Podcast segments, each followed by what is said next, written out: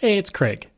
I just wanted to let you know that you can listen to Canadian History Ehx early and ad free on Amazon Music, included with Prime. When you need mealtime inspiration, it's worth shopping Kroger, where you'll find over 30,000 mouth-watering choices that excite your inner foodie. And no matter what tasty choice you make, you'll enjoy our everyday low prices, plus extra ways to save, like digital coupons worth over $600 each week. You can also save up to $1 off per gallon at the pump with fuel points. More savings and more inspiring flavors make shopping Kroger worth it every time. Kroger, fresh for everyone. Fuel restrictions apply.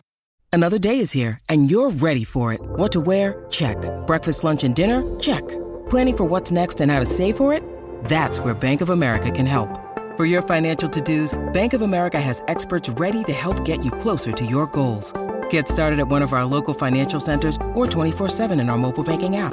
Find a location near you at bankofamerica.com slash talk to us. What would you like the power to do? Mobile banking requires downloading the app and is only available for select devices. Message and data rates may apply. Bank of America and a member FDIC. Greetings and welcome to another episode of Canadian History Ehx. If you like, you can support the podcast for as little as $3 a month. Just go to patreon.com slash CanadaEHX. You can also donate to the podcast by going to CanadaEHX.com and clicking donate. I do all of this full time, and every dollar you give helps keep all of it going. From the beginning of June until the end of August, I will be taking a cross Canada history tour. I'm going to be visiting various rural historical attractions, all of the graves of the prime ministers except for R.B. Bennett because he is buried in England, and I'm going to be going from coast to coast to coast, the Atlantic, the Pacific, and the Arctic over the course of the 90 days. This is going to be a bare bones trip for me, sleeping in tents and just enjoying the history and nature of Canada.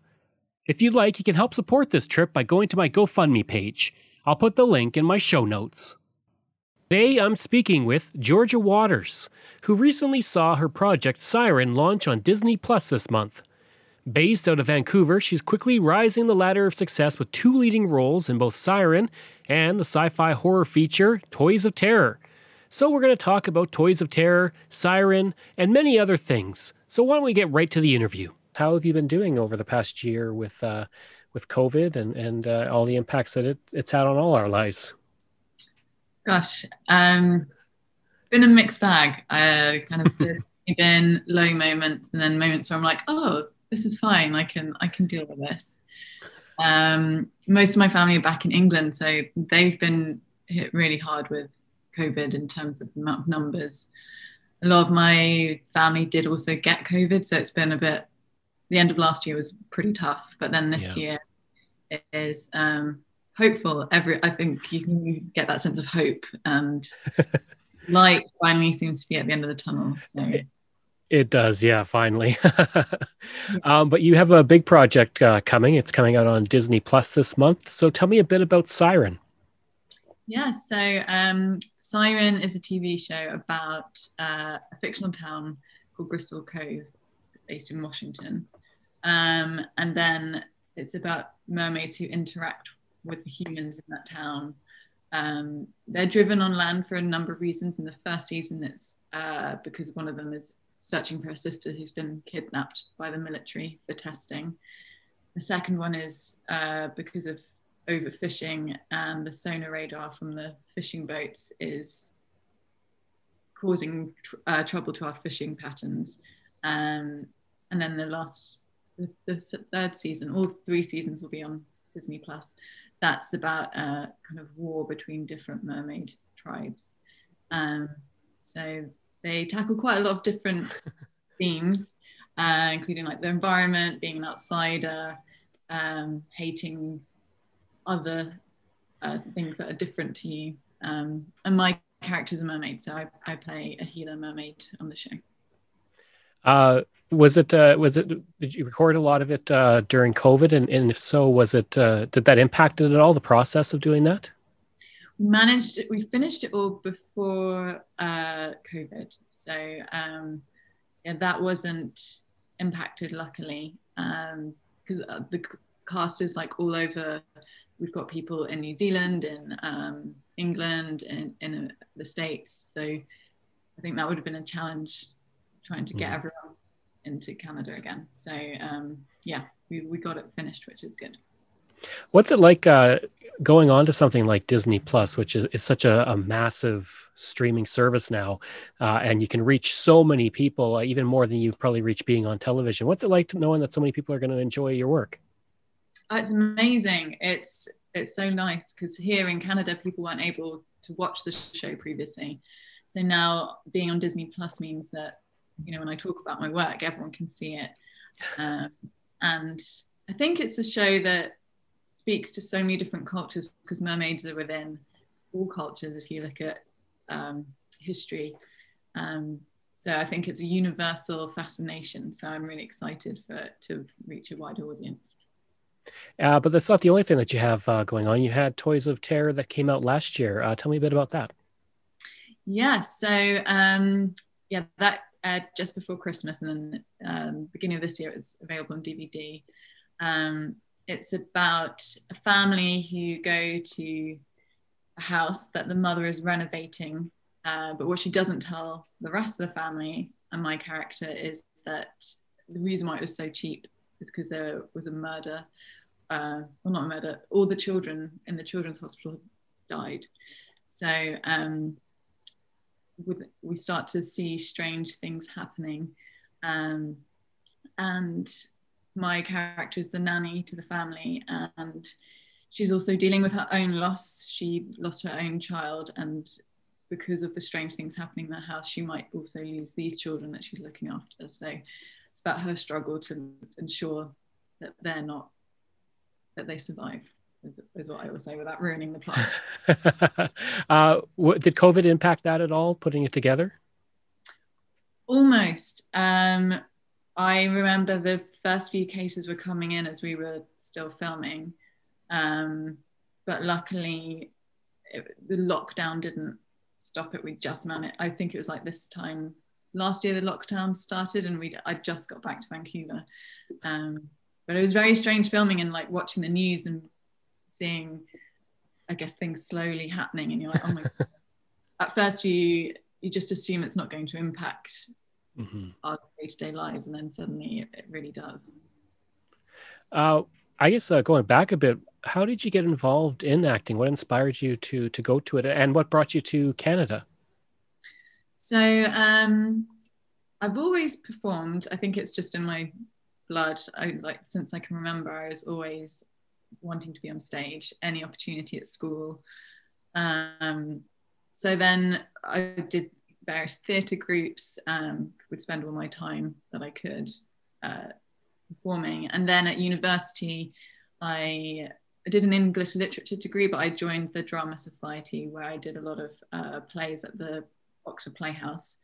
Um, and then I was scouted by an agent there. So then that kind of started my professional uh, acting career. So um, yeah, it's, it's kind of always been there, but in position to being paid to do it, which is great. Yeah, absolutely. And did that uh, is that what brought you to Canada? Yeah, a mixture. So I was living in London before, and uh, I had a few actor friends who are based in Vancouver, and they said you should think about moving out here because there's so much happening.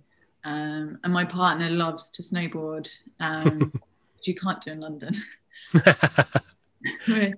well, as soon as I was like, "Oh, what do you think of of Vancouver, he was like, "Oh, my, absolutely, sign us up now."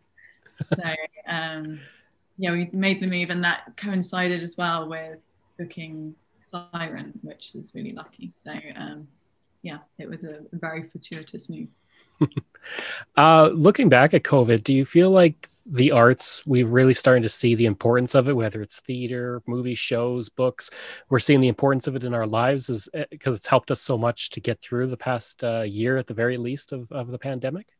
Definitely. I think it's emphasized how much we need it. You know, everyone and the, the kind of the collective experience it can create. So um, what's been amazing about COVID is that so much of what we were watching say in person is now online. So there are a few theatre productions in London which they did online versions. So I got to watch it here, but also my friends and family back home were watching at the same time. Um, so that was something quite magical about that. But I think it it shows how much in times of adversity that we need escapism, um, which is interesting. Why suddenly there everyone was watching films about pandemics. I, I don't need to see. We're living that. I want something. Absolutely. Um, is your is family and friends in England? Are they able to see Siren on Disney Plus, or do they have to wait to uh, see it? They can, yeah. So they can watch on Disney Plus, and I think um, a lot of them watched it on Amazon as well. Okay. So friends were watching it back in England, uh, and friends in Australia as well, which was great. Um, but now here in Canada, it's also much easier as well, which is great. Uh, so, what's coming up for you uh, over the course of the uh, next year? So, I have a feature coming out called Viewfinder, um, and that will be, we don't have an exact release date yet. I think it's all, so many films are not sure when they're going to get released this year. So, on concrete information about that. But um, I'm excited for that to come out. It's a very different to what I've done previous projects. It's more about mental health. It's a thriller.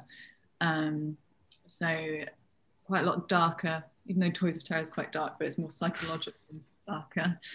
Um, and then I'm also just really focusing on my own writing projects. Uh, I did start those actually before uh, COVID hit, and then having a pause in the industry meant that I really got to focus on those. So now it's trying to get those into fruition. So um, those are mainly historical dramas about um, strong women who haven't been showcased throughout history yet. Um, so I'm really excited to hopefully get those stories told. What got you interested in writing and especially uh, uh, writing historical dramas? So I guess my background in studying English literature, I spent a lot of time writing critically in my degree. But then um, I've also always written my own, mainly fictional pieces alongside that. And then I guess as an actor, not having much control over the stories that you're telling, um, the idea of saying, well, these stories that I know about, I can make that happen. I can write a script and then hopefully we can get it made. So um, I think there's a part of that of saying, well, if you're not seeing the work that you want to be in, you start to create it. Um, so yeah, I, it's and it's quite therapeutic and as, as, well having something that you can control you know i can come and sit at my laptop each day and write the words. Mm-hmm. um, whereas a lot in acting you, you, can do all the auditions but the rest of it isn't under your control. Mm-hmm, absolutely. And uh, i guess when you're not writing you're not acting what do you like to do uh, in your spare time in, in vancouver? So i love uh, cycle around. It's a great city to cycle in um, and there's beautiful beaches um, like to hiking. And luckily, those kind of things that you can do at the moment anyway. Um, but in normal times, you know, I love to see friends and to have them over for dinner. Very excited to do that again. Um, so yeah, we're very lucky that there's so much natural beauty here to experience, mm. and we still have that despite everything that's going on. Um, and if people want to follow you on social media or if there's a website or anything like that, how can they uh, kind of follow you and see what you're up to? So um, I'm on Instagram, which is Georgia underscore Scarlet underscore Waters. Um, and then Twitter, I think it's I think it's the same on Twitter. I'll have to check that. But um, I mostly use Instagram at the moment. With Twitter, I took a pause from that, but uh, I'm sure I'll, I'll be returning. I hope you enjoyed that interview, and if you did, please leave a rating and review. If you like, you can reach me through email at craig at canadaehx.com. You can also visit my website where you'll find hundreds of articles on Canada's history as well as all my podcast episodes. Just go to canadaehx.com. And don't forget, you can support the podcast through Patreon. There are multiple tiers to choose from, all with great benefits. You can support the podcast for as little as $3 a month, just like all of these wonderful patrons have, and I apologize if I mispronounce any names. Randy McCallum, Diane Wade, Laurie Lorianne Kirby, Gary Dolovich, Nick Zinri, Shannon Marshall, Clinton Martinez, Dimitri Shove, Aaron O'Hara Myers, Robert Dunseith, Todd Casey, Catherine Roy, Luke S., J.P. Bear, Jason Hall, Phil Maynard, and Iris Gray. If you want, you can find me on Facebook. Just go to facebook.com slash Canadian History Ehx. You can find me on Twitter. My handle is Craig Baird, C R A I G B A I R D. And you can find me on Instagram. Just go to Bairdo37. Thanks. We'll see you again next time.